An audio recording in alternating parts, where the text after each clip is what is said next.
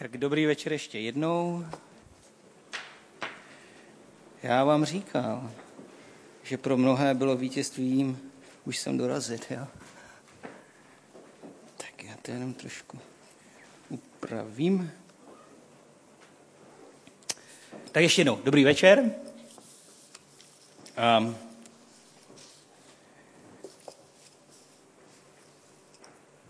My jsme před několika týdny a měsíci zahájili téma, které je o dopisu do Korintu. Pavel psal korinským a upřímně, já si myslím, že jestli Pavel měl z něčeho někdy žaludeční vředy, tak to bylo tahle církev. Jo.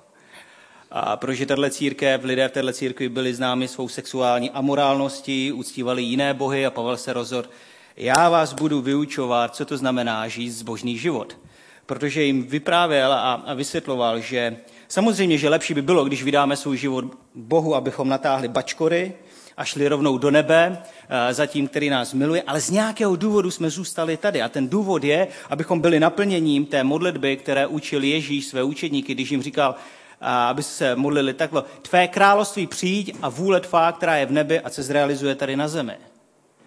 A vysvětluje křesťanům v Korintu, že my jsme tady od toho, abychom byli věrným obrazem Božího království a té vůle, která je v nebi, tady na zemi. A my dneska dokončíme tenhle cyklus a jak MC říkal, téma je vítězství. Budeme se pohybovat v, v takovém krátkém, velmi krátkém úseku Bible. Je to první dopis Korinským 9. kapitola 24. až 27. verš, kde Pavel používá obraz sportovce, sportovního klání a říká jim, hele, tak tady byli sportovci, kteří běželi do cíle a takhle popisuje a na této ilustraci církvy, jak by církev a lidé v církvi měli fungovat. Já si pamatuju na jedno odpoledne v lednu letošního roku, kdy jsem naprosto prozíravě, to bylo fakt prozíravě, že jsem si sedl úplně do poslední řady na kraj u nás v jedné obrovské místnosti v centrále v Belgii, protože rok co rok náš majitel měl řeč o tom, jak si vedeme a kolik milionů jsme vydělali a kolik milionů jsme mohli vydělat ještě víc a tak dále a tak dále. Nicméně panovalo stejné počasí jako tady, hustě sněžilo, bylo teplo, v kombinaci s tím, že jsem stával brzo ráno, měl jsem, měl jsem brzí, brzký ranní let. Moje hlava díky tomu byla těžší a těžší, až jsem nakonec usnul. A najednou jsem se probudil. Já nevím, jestli do mě drncnul kolega, že už jsem chrápal a bylo mu to trapné. A, anebo jsem se měl probudit. Najednou Guido majitel říká, že je třeba si klást výzvy do, do, do, do, života. A že tou výzvou je, že sformovali cyklistický tým v Belgii, to jsem si říkal, Belgičani žádný jiný sport neznají, chápu, a že tou výzvou je pokořit legendární horu Tour de France zvanou Mont Ventoux. A když jsem viděl to převýšení, tak jsem si říkal, Belgičani nemají co dělat. Ale z největší pravděpodobností, já si to aspoň nedokážu vysvětlit, eh, jsem musel zešílet, protože jsem se na to přihlásil. A za normální okolností bych to nedělal. Jediné rozumné vysvětlení je, že jsem musel pozbít zbytek rozumu, který jsem měl, takže jsem se začal na to připravovat, sledovat Mont Ventoux. Mimochodem, víte, co je Mont Ventoux? Produk, produkční to tušil, takže produkční udělal jednu úžasnou věc. Položil těm, těm nejpovolanějším z nejpovolanějších jednu otázku. Poslal ICF agenty a ti položili jednu otázku. Co je pro vás Mont Ventoux? A výsledek uvidíte. Racing up there, I'm convinced it's one of the hardest climbs simply because it, it never changes. It's just a, it's just unrelenting, and I think if it's hot there, it's just hell because it opens up and you see the last five k's, and if you're not feeling good, you're just you can just see it going up and up and up for four or five kilometers in front of you, and it's just it honestly is horrific. It's a place where I think everybody who who uh, loves cycling or is a fan of cycling or follows the sport should go because it's it's unlike anything anywhere else. It's, uh, it's 1,900 meters at the top, but it's not like any other 1,900 meters anywhere else. I mean, 1,900 meters on, on the Izoard, you can breathe. The top of the Ventoux, you cannot breathe. At least I can't. Ventoux is the hardest race in the entire tour. I don't know if I have a very good relationship with that mountain.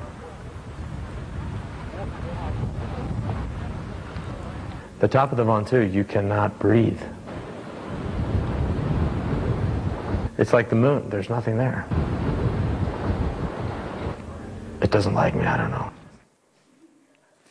Teď už máte aspoň trochu představu, do jaké šílenosti jsem se to vrhnul.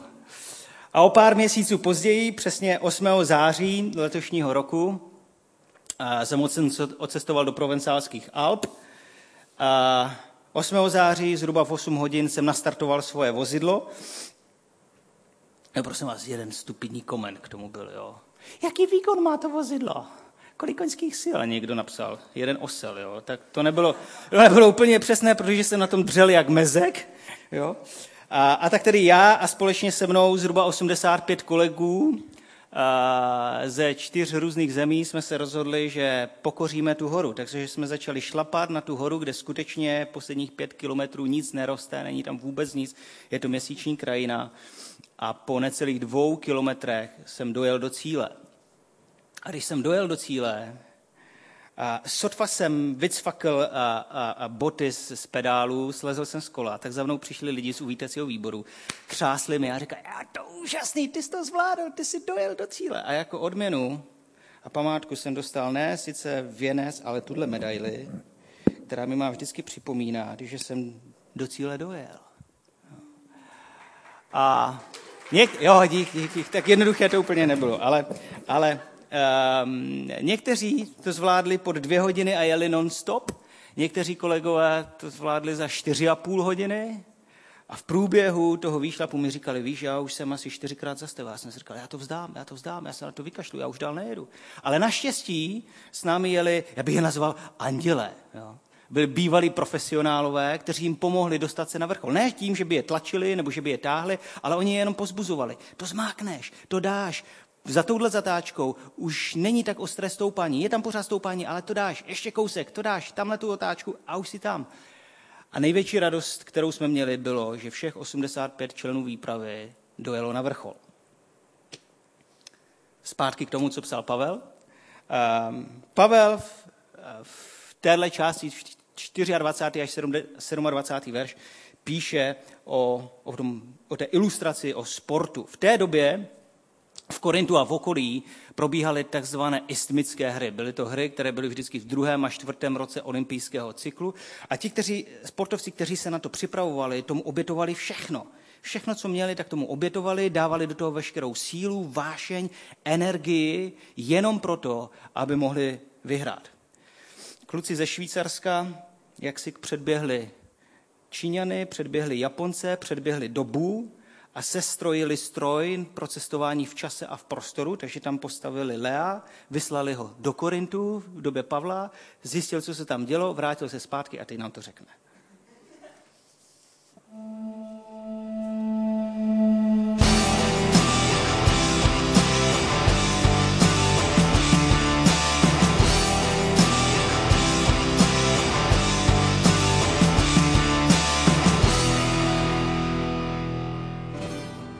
Everybody knows in Corinth exactly this picture of a stadium, sports stadium, sport arena, because every two years they hold the Isthmus Games. It's the border of the Olympic Games, and all the men from all over Greece came together just to be the number one. In Corinth, there was the slogan, "You have to be a winner. Only number one counts. We are not weak. We are strong. We are winners, and I will win the prize." And Paul takes this picture and says, Corinthian Christians, in terms of our faith in Jesus Christ, we run a spiritual race. And he says in 1 Corinthians chapter 9, verse 24, the following verse. Do you not know that in the race all the runners run, but only one gets the prize? Run in such a way as to get the prize.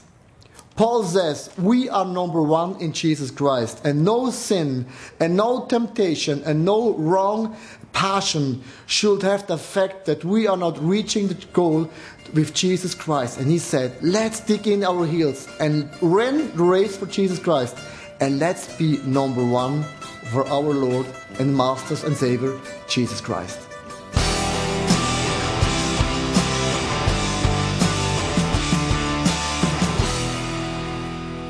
Takhle to fungovalo v Korintu.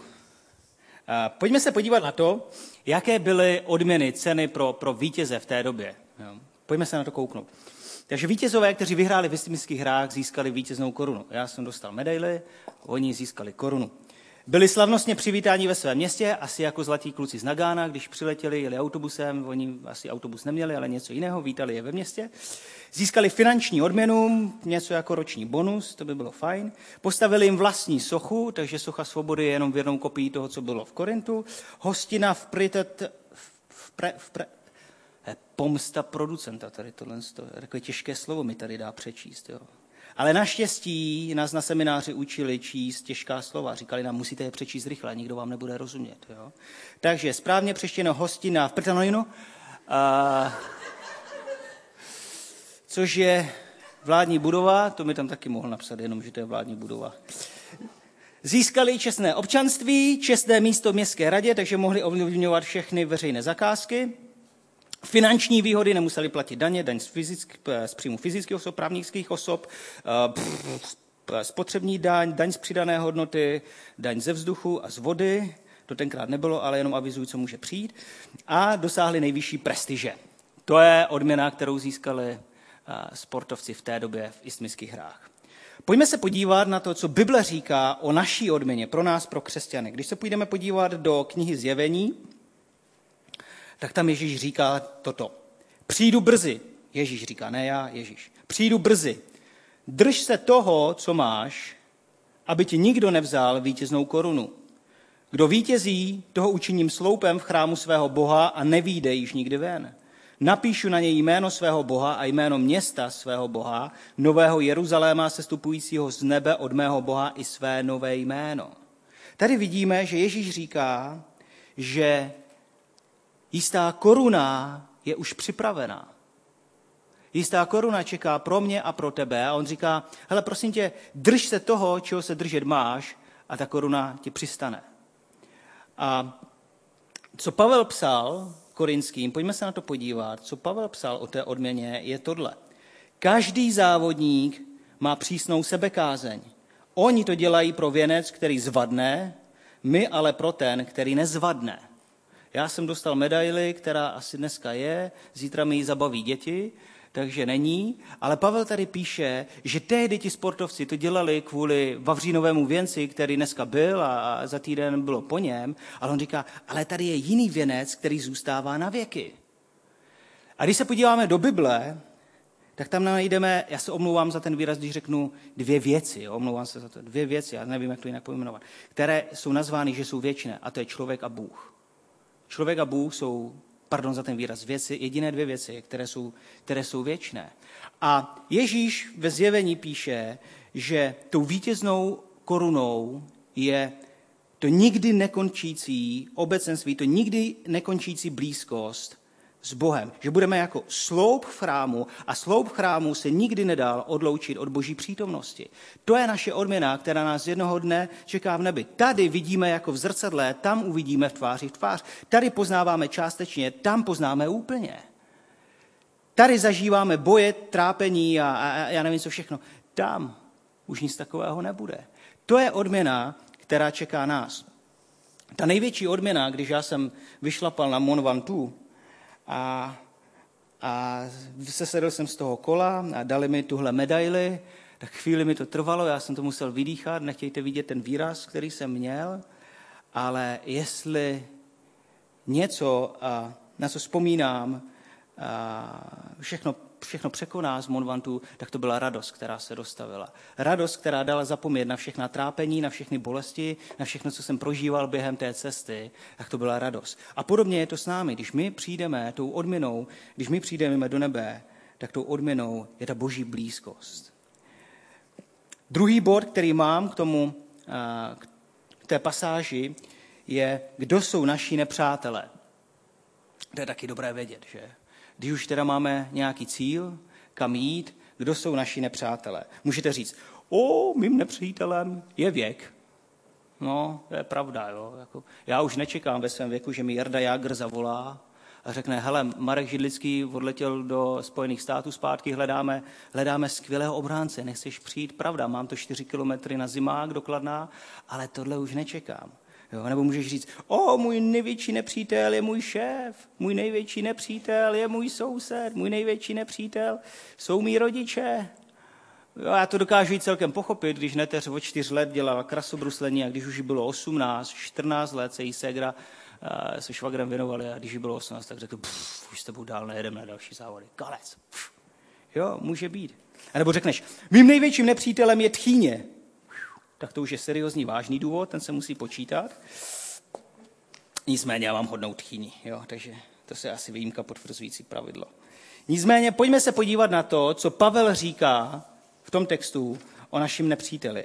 Jo, pojďme se na to podívat. A on říká, tak to tedy běžím, ne jako bych neměl cíl, tak to bojuji, ne jako bych rozrážel jen vzduch. Raději své tělo tužím a podmaňuji, abych snad, když kážu druhým, sám nebyl vyřazen. A Pavel tady zmiňuje pár věcí, docela podstatných, a říká, že má jasnou vizi, že má jasný cíl. On ví, kam chce dojít. Tam a tam chci dojít. A taky říká, chci zůstat pod celou tu svou dobu svého života a putování tady na zemi, chci zůstat v top kondici. Ale taky říká, kdo je naším největším nepřítelem. Víš, kdo je tvůj největší nepřítel? Ten, kterého uvidíš zítra ráno v zrcadle. To je tvůj největší nepřítel. Tvůj největší nepřítel není tvůj soused, není tvůj spolužák, tvůj šéf. Víte, já jsem slyšel tolikrát, mě nevíme, jo. Já jsem slyšel tolikrát, jak si stěžují za to, že tenhle a tenhle a tam, ten, tu, tu, tu, tu.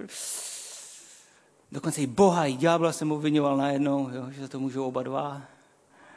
A ve skutečnosti největší nepřítel, naším největším nepřítelem je kdo já. E, teda jako já sám pro sebe, vy, vy, vy sami pro sebe. Jo. To je náš největší nepřítel. A když tedy Pavel říká, já mám cíl, kam chci doběhnout, vím, že musím podrobovat svoje tělo, vím, že musím se sebou něco dělat, tak co je dobrou definicí toho úspěšného doběhnutí do cíle? A my jsme našli jednu dobrou definici a tu vám přečtu.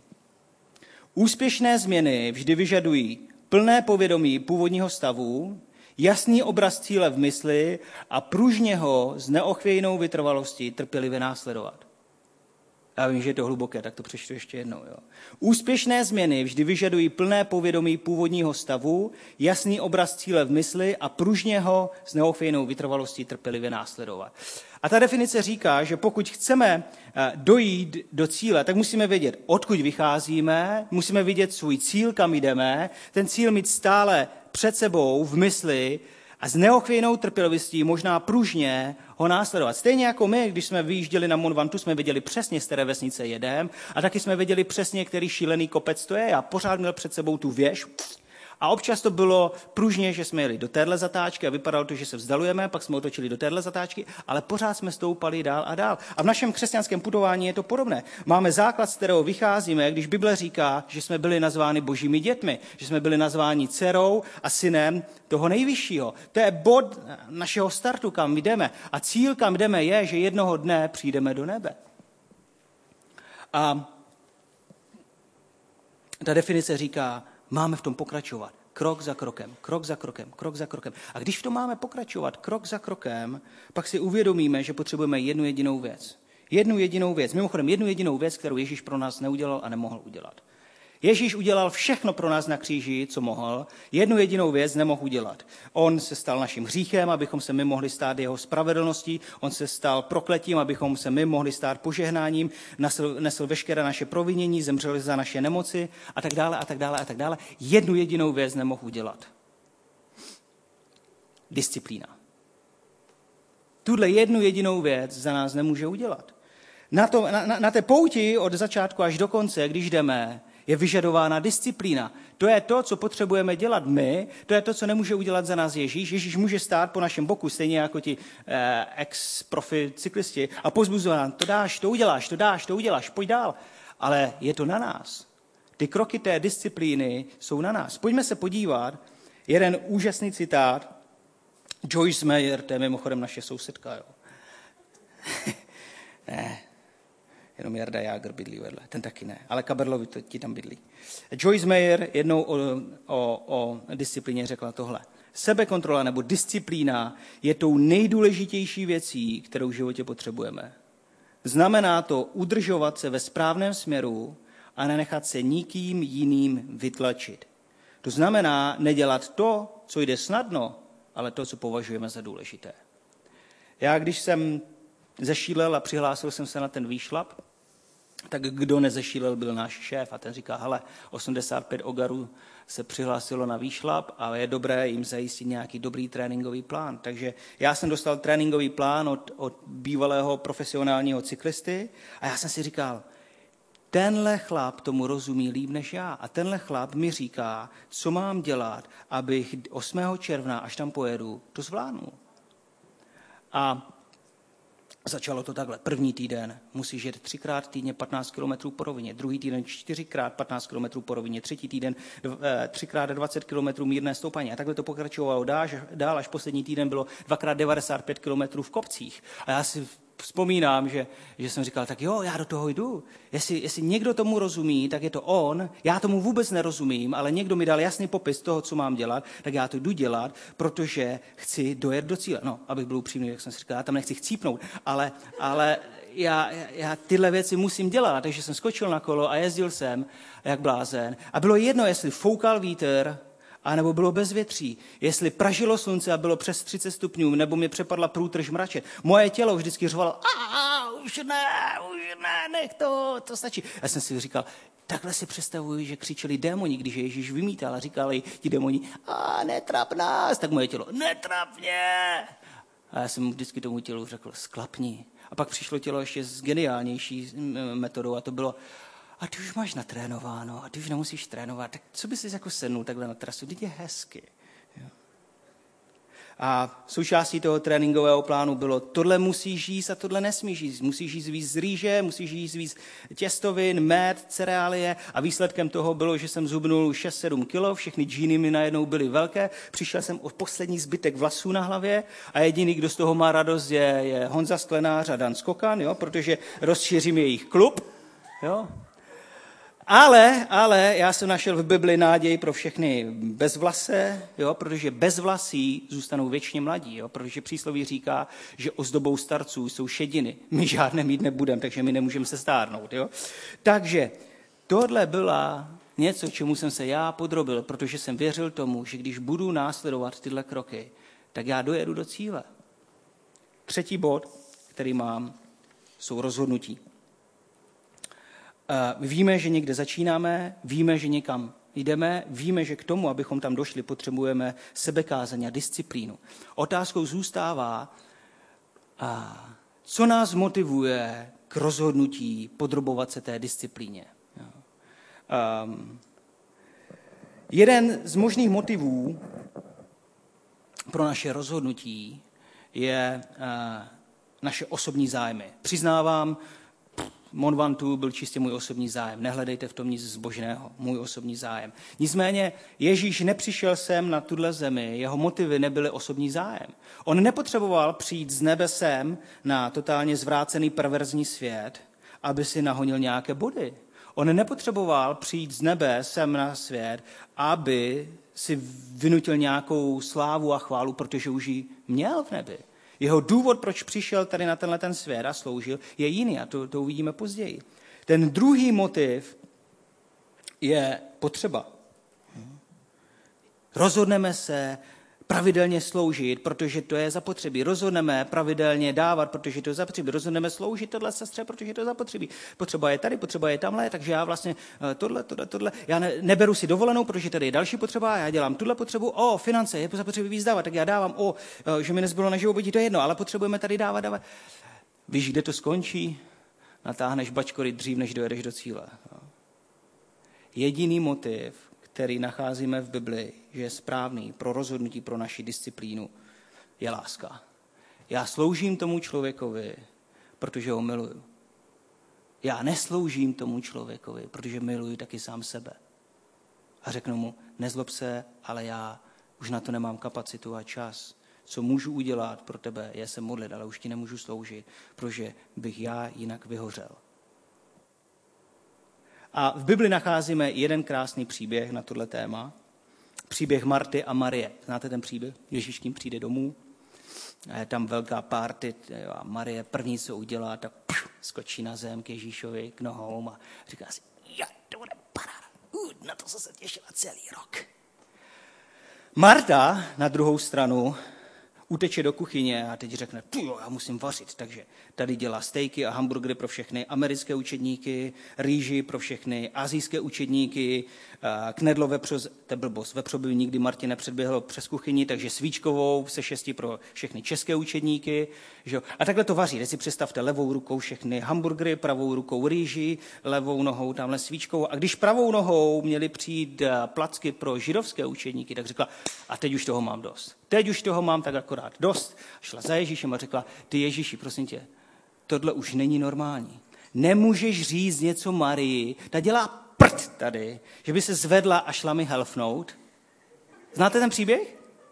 Jo, někdo i osobně koukám, jo? Ale znáte ten příběh? A Ježíš se potom otočí k Marii a říká tohle. Marto, Marto, Marto, staráš se a trápíš se mnoha věcmi. Jen jedno je však ale potřeba. A Marie si vybrala správně a to ji nikdo nevezme. Velmi často jsem slýchal um, vysvětlení toho verše tak, že, že někdo říkal, no víš, ve skutečnosti všechno, co potřebuješ, je vlastně být u Ježíše, sedět mu u nohou, nemusíš už nic dělat, jenom seď u jeho nohou, nebo jako eh, Ján při poslední večeři se ležel na jeho hrudi, slyšel tluk od jeho srdce a nemusíš už nic dělat. A všechno díky tomu, že sedíš u, u Boha, se spraví takhle. Mimochodem, Ježíš tady nic nemluví proti tvrdé práci. Martě nevyčítá tvrdou práci, ba co víc, na mnoha místech v evangelích čteme, že Ježíš připodobně Boží království k tvrdé práci na vinici. Ježíš nemá nic proti tvrdé práci. Ježíš nevyčítá Martě tvrdě, tvrdou práci. Ani náhodou. Ale je tady taková nevyslovená otázka pro Martu, která tam visí ve vzduchu. A ta otázka je, Marto, proč tak dřeš v kuchyni? Co je důvodem toho, že tak dřeš v kuchyni? Chceš udělat dojem na mě? Chceš udělat dojem na mé učedníky z ICF Praha? Nebo máš nějaké výčitky a proto dřeš? Chceš si vydobít spásu? Ne. Co je tím důvodem, proč tak dřeš v kuchyni? Já ti něco povím. Marie udělala to, co měla na srdci. Marie udělala to, po čem prahlo její srdce. Marie milovala sedět u mě a tak se rozhodla, že u mě bude sedět. Máme jasný startovací bod. Byli jsme nazváni božími dcerami a božími syny. Máme jasné místo, kam jdeme. A odměna, která nás čeká, ten nikdy nekončící vztah a blízkost s Bohem. A víme, že to, co potřebujeme k tomu všemu, je disciplína. Já už budu brzy končit, ale dovolte mi říct pár věcí. Jo. Uh, život není jednoduchý. Já nevím, kdo z vás si z toho všiml, ale život není jednoduchý. Já, když jsem šlapal na Mont Ventoux, tak to nebylo ani trochu jednoduché. A je to 26 kilometrů ostrého stoupání bez možnosti odpočinku, bez, bez, bez žádné roviny. A prvních 20 kilometrů šlo a trenér nám vždycky říkal, musíte každých 20-30 minut něco sníst, aspoň 3-4 sousta, aby vám nedošla energie. Takže já jsem se toho držel, ale pravdou je, že můj žaludek se zmítal a odmítal cokoliv přijmout. A já jsem násilím do toho žaludku vždycky 3-4 sousta dal, žaludek se ve mně obracel a já myslel, že svou snídaní uvidím po druhé. Ale já jsem si říkal, já to nevzdám já pojedu dál. Posledních pět, šest kilometrů bylo hotové peklo, protože tam skutečně nic neroste a pražilo slunce a mě bylo příšerné vedro a já se nevěděl, co mám dělat, takže jsem si rozepl dres, jak to jenom šlo. Když jsem si rozepl dres, zafoukal studený horský vzduch a já jsem se klepal zimou a takhle se to pralo ve mně. Chvíli vedro, chvíli zima, chvíli vedro, chvíli zima. Posledních 500 metrů, předposlední zatáčka, posledních 500 metrů před vrcholem, jsem myslel, že mi srdce vyskočí z hrudi. Nebyl jsem schopen ze sebe dostat ani jedno slovo protože můj tep překonal hranici 200. Posledních 200-250 metrů do cíle mě chytla křeč do pravého lítka a byla to příšerná bolest. A já jsem si říkal, já už ten cíl vidím, já, ho, já, já tam dojedu, i kdyby se mělo stát cokoliv, já z toho kola prostě neslezu. Život není jednoduchý. A Ježíš nám mimochodem nikdy neslíbil, že život s ním bude procházka růžovým sadem. Nikdy nám neslíbil, že budeme mít ustláno na růžích. A Ježíš řekl jednou takové podobenství, které určitě znáte. On říká, ti, kteří slyší má slova a podle něj se podle něj se řídí, tak jsou jako ti, kteří postavili dům na skále a ti, kteří se podle něj neřídí, jsou ti, kteří postavili dům na písku. Znáte to podobenství? A pak přišla bouře a ten dům na písku se zřítil. Co my ale křesťané velmi často podvědomě vytlačujeme ze své mysli, je část příběhu, je část pravdy, že ta bouře z destruktivní moci zasáhla oba domy. Jak ten na písku, tak ten na skále. Není to tak, že ta bouře se vyhnula tomu domu na skále.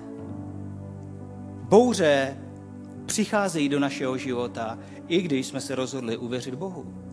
To, že jsme se uvě- rozhodli uvěřit Bohu, ještě neznamená, že, že se nám bouře vyhýbají, bouře přicházejí do našich životů. A možná, že ty se zrovna teď prožíváš a cítíš to, co já, když jsem šlapala, říkáš si, mě je z toho všeho, co se děje kolem mě, fakt špatně. Já tě chápu. Já tě celkem chápu. A říkáš, okolnosti se mění strašně rychle. Jednou je to dobrý, jednou je to špatný. Já se v tom neumím zorientovat. Já se na to vykašlu, já už dál nejedu. Ale víš co, můžeš dojet do cíle. A nebo říkáš, já už jsem na konci s dechem. Já, já, já už to už nedám, já jsem na konci s dechem. Vždycky můžeš zpomalit. Vždycky můžeš zpomalit a vydýchat. A nebo říkáš, bolest, kterou zažívám, je nesnesitelná. Já vím. Ale jednoho dne všechna bolest přebolí. A nebo si jako mý kolegové, kteří se slezli se z kola a rozhodli se, já už dál nejedu, já jedu dolů, já už dál nejedu. Já ti chci něco říct. Dokud dýcháš, máš naději. Dokud dýcháš, nejsi odepsaný. Dokud dýcháš, můžeš skočit znovu na to sedlo a dojet do cíle. A tou největší radostí, kterou můžeš zažít, je protnout cílovou pásku. Já, když jsem protnul cílovou pásku, tak mi naplnila radost, která mi dala zapomenout na všechny bolesti, na všechna trápení, která jsem měl. A Bible říká, že tam v nebi Bůh jednoho dne se tře všelikou slzu. A pokud jsi v takové situaci, tak já bych ti chtěl navrhnout, až, až tady skončíme celebration, můžeš přijít za mnou, je tady Honza Dezor, Honza Sklenář, můžete přijít za námi a pokud máš potřebu, my se s tebou můžeme modlit a my se s tebou chceme modlit, protože ICF je jedna velká rodina. A jsem pro mě jedna velká rodina ICF. A pro nás v rodině je naprosto normální a běžné, že se spolu modlíme, že se spolu sdílíme a neseme břemena jední druhých. Protože to, co my skutečně chceme, je, abychom všichni dojeli do cíle a přetli cílovou pásku. Pojďme se spolu modlit. Bože, děkujeme ti, že ty jsi byl tak milostivý a dotkl se z našeho srdce. Děkujeme ti, že jsi nám dál poznat a my jsme mohli vydat svůj život tobě. A my tě prosíme, dej nám odvahu, dej nám sílu, nepřestat, šlapat dál a dojet do cíle, protože pro nás je již připravená koruna.